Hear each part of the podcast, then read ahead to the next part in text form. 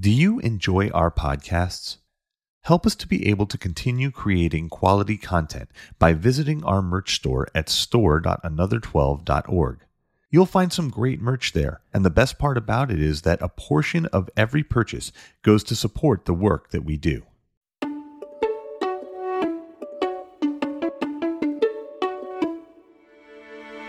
Welcome to Drippings from the Honeycomb, the official podcast of Another 12 Ministries. We are so glad that you have decided to join us as we enjoy the sweetness of God's Word, one verse at a time. Should you give up sharing the gospel with people who reject it? Matthew 10:14 says, "And if anyone will not receive you or listen to your words, shake off the dust from your feet when you leave that house or town." These words were part of the instructions that were given to the disciples by Jesus in Matthew 10 when he sent them out on mission to give the gospel to the nation of Israel. And he gave them instructions, and part of these instructions were that wherever they were rejected, when their message and their physical presence was rejected in a town or in a house, they should shake off the dust from their shoes and leave. And this would be a judgment against that place or that house or that person or family that had rejected them and had rejected their message. But where does this practice of shaking off the dust from one's feet or one's clothing even come from? Well, this was a practice that took place in ancient Israel when an Israelite would leave a Gentile land. As they entered the nation of Israel, they would actually shake the dust from their clothing as a symbolic reference to the fact that they were now entering holy territory. The land of Israel belonged to God, and they did not want to defile this chosen land, the promised land, with dirt from a non believing nation, from a Gentile nation. And so, this symbol of shaking off the dust is an extreme symbolization of holiness. It is this idea that I'm in the world, I have to be in the world as a believer, there's no other choice, that's where I've been put, but I want to keep myself pure from the stain and the dirt and the dust and the sin of the world. And so when I enter the territory of God, I shake the dust from my clothing. And so this was the symbol that was carried out by religious Israelites in the time that Jesus is giving these instructions to his disciples. And when we read these words, we have to ask ourselves, what can we learn from this passage? What is God's word conveying to us, modern believers in the modern world, through this passage, this concept of shaking off the dust when you're rejected? Does this mean that when someone rejects the gospel, we should just stop caring about them? We should no longer hope that they will turn their heart to God? We should no longer share with them? Is there a point where we stop sharing the message of Jesus with someone who has rejected it? Is there a point where we take a different approach to ministering to that person when they have overtly rejected both us and our message? To get some clarity on this and to understand it, we need to do some digging through some other texts in the scriptures. And we know that scripture interprets scripture. And so even though this podcast focuses on one verse at a time, it is often necessary to look at a verse and then look at other passages of scripture to help us fully understand what is being taught to us by a particular verse or passage of scripture. The very first thing that we have to understand about doing missions, spreading the gospel in the world, which is something that every believer is called to, is that we are Jesus' witnesses to the world. That's what it says in Luke, that the disciples would be his witnesses to the world.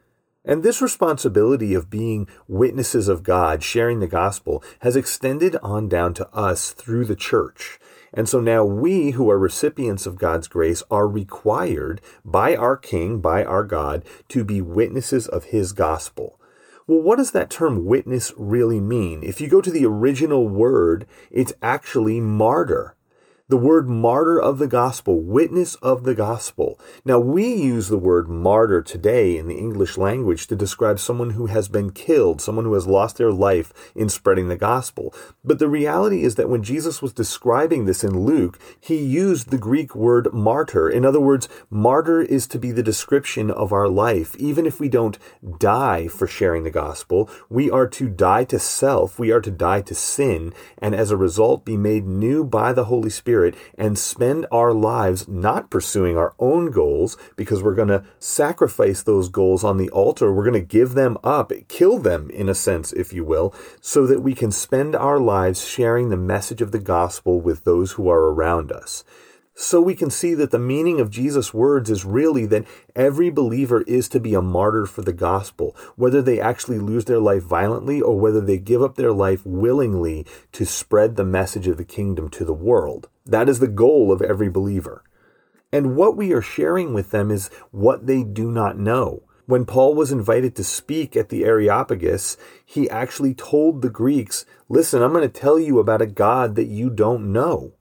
And he wisely caught on this idea of seeing this altar in the city to the unknown God. And so he used this kind of jumping off point to explain to the Greeks listen, I know what you don't know. I have been shown what you are seeking, and I can give you this information. I can share this message with you. And so, as the messengers of Jesus Christ, as the witnesses of Jesus Christ, we are to proclaim this message to the world that the world does not know and introduce them to who Jesus is and what he has done for them. Now, salvation which is defined as responding to the message of the gospel, that is not our work. We don't save anybody. That work is actually attributed to the Holy Spirit. And in John 3, Jesus talks about this, how the Holy Spirit is the one who births new believers. To become a believer, Jesus says that one must be born of the Spirit. And so the Spirit plays this role in saving people. We are simply the witness. We give the message. And so it is not for us to take on the goal of convincing or persuading or anything like that. It is the goal of believers to simply bear witness to the truth that we have in God's Word and the truth of what God has done for each of us in our own lives. But as we see from our passage today, there does come a point in time when sharing the message with someone who rejects it calls for the believer to move on. And this was our verse today. We are to shake the dust off our feet and move on and continue sharing the gospel with those who have not heard. Now, this shaking the dust off of our feet, this is not a rejection. This is not us saying, you didn't accept what we had to say. You didn't accept us as who we are. We now hate you and reject you. Actually, it's far from that. In reality, it is the opposite of that. When we shake the dust off our feet and we move on from witnessing to one person who has openly and vehemently rejected us in the gospel, we do that to move on to the next person. And the shaking of the dust is actually a giving up of that person to God for the purpose of Him executing His will over that person. In the context of John chapter 10, that shaking off of the dust by the disciples was actually going to be a witness of judgment against those people.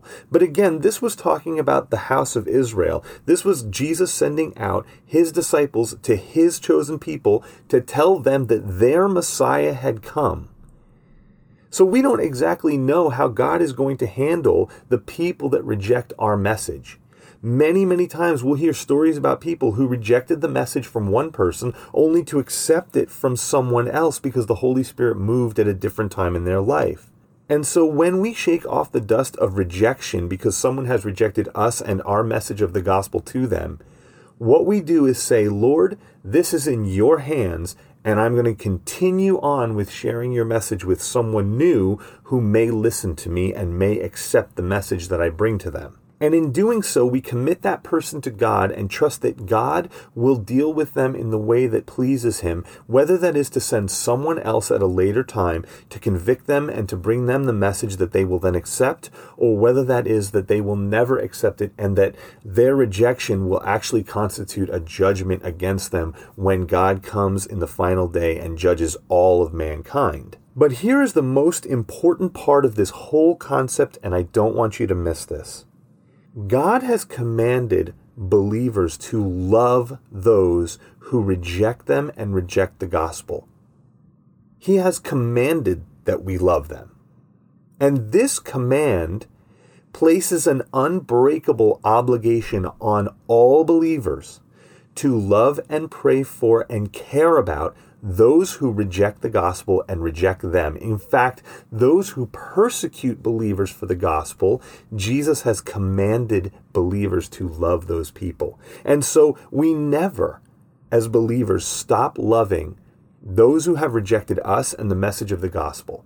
While we may shake off the dust and move on to continue spreading the message of the kingdom, we are never to hate anyone for rejecting us or the gospel. We are called to love them and to lift them up in prayer and to serve them and to show a witness of Jesus through our actions and to care for those people with all of our hearts, just like Jesus cared for those who rejected him. And oftentimes you will hear stories of people who have rejected the gospel for a long time, and believers who had stopped witnessing to those people. But then at some point in time, God had sent a trial into the non believer's life, and there were godly men and women who were surrounding them, who were waiting for an opportunity to show the love of God to them. And in this opportunity, they served them well, they loved them well, they let their actions be the testimony and God used that love and care and concern and a servant's heart on the believer's part to break down the walls that had previously held out the message of the gospel.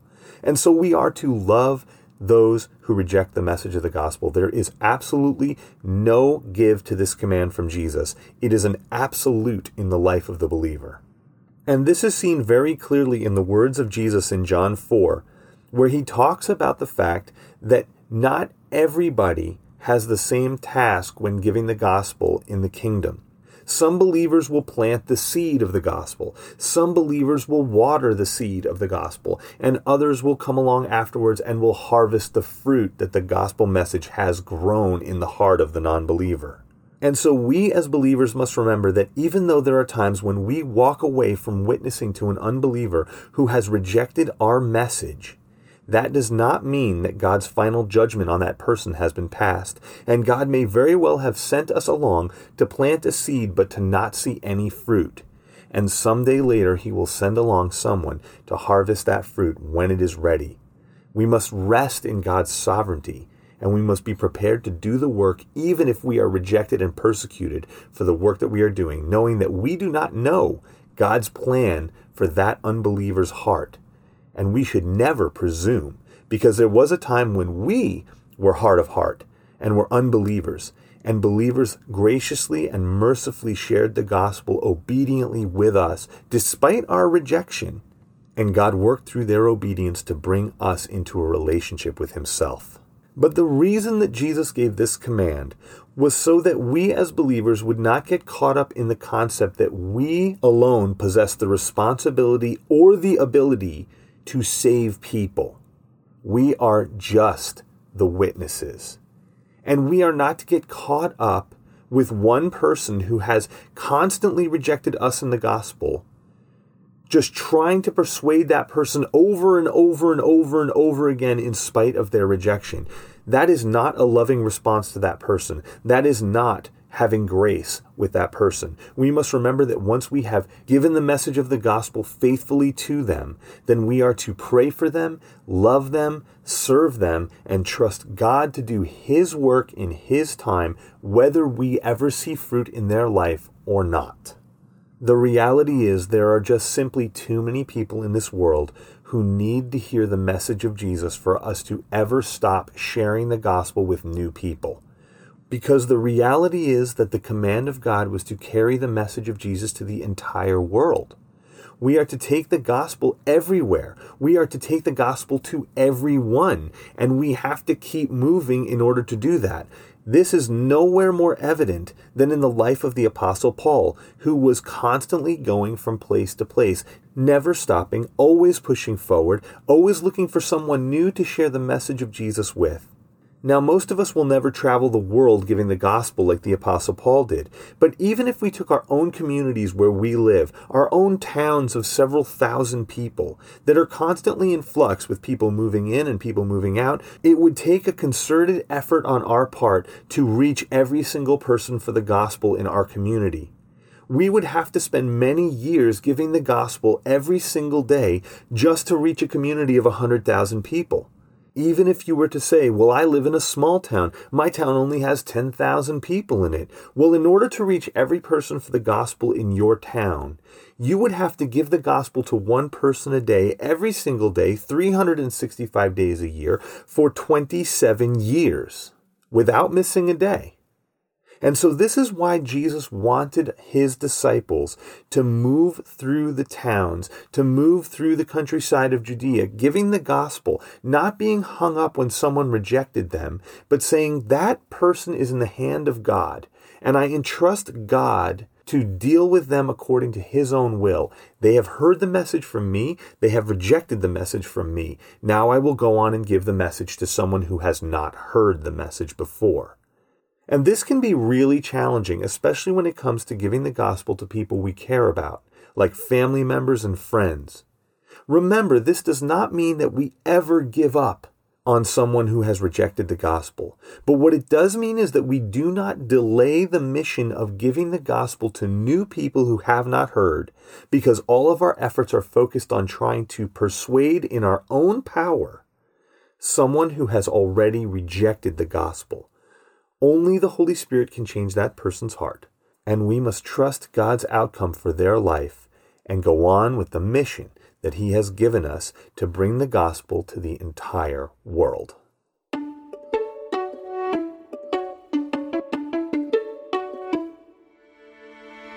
I hope you enjoyed this episode of Drippings from the Honeycomb.